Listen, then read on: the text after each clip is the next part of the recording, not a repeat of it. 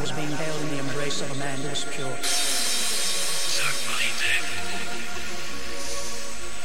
And no other love can be defined until that love has properly been understood.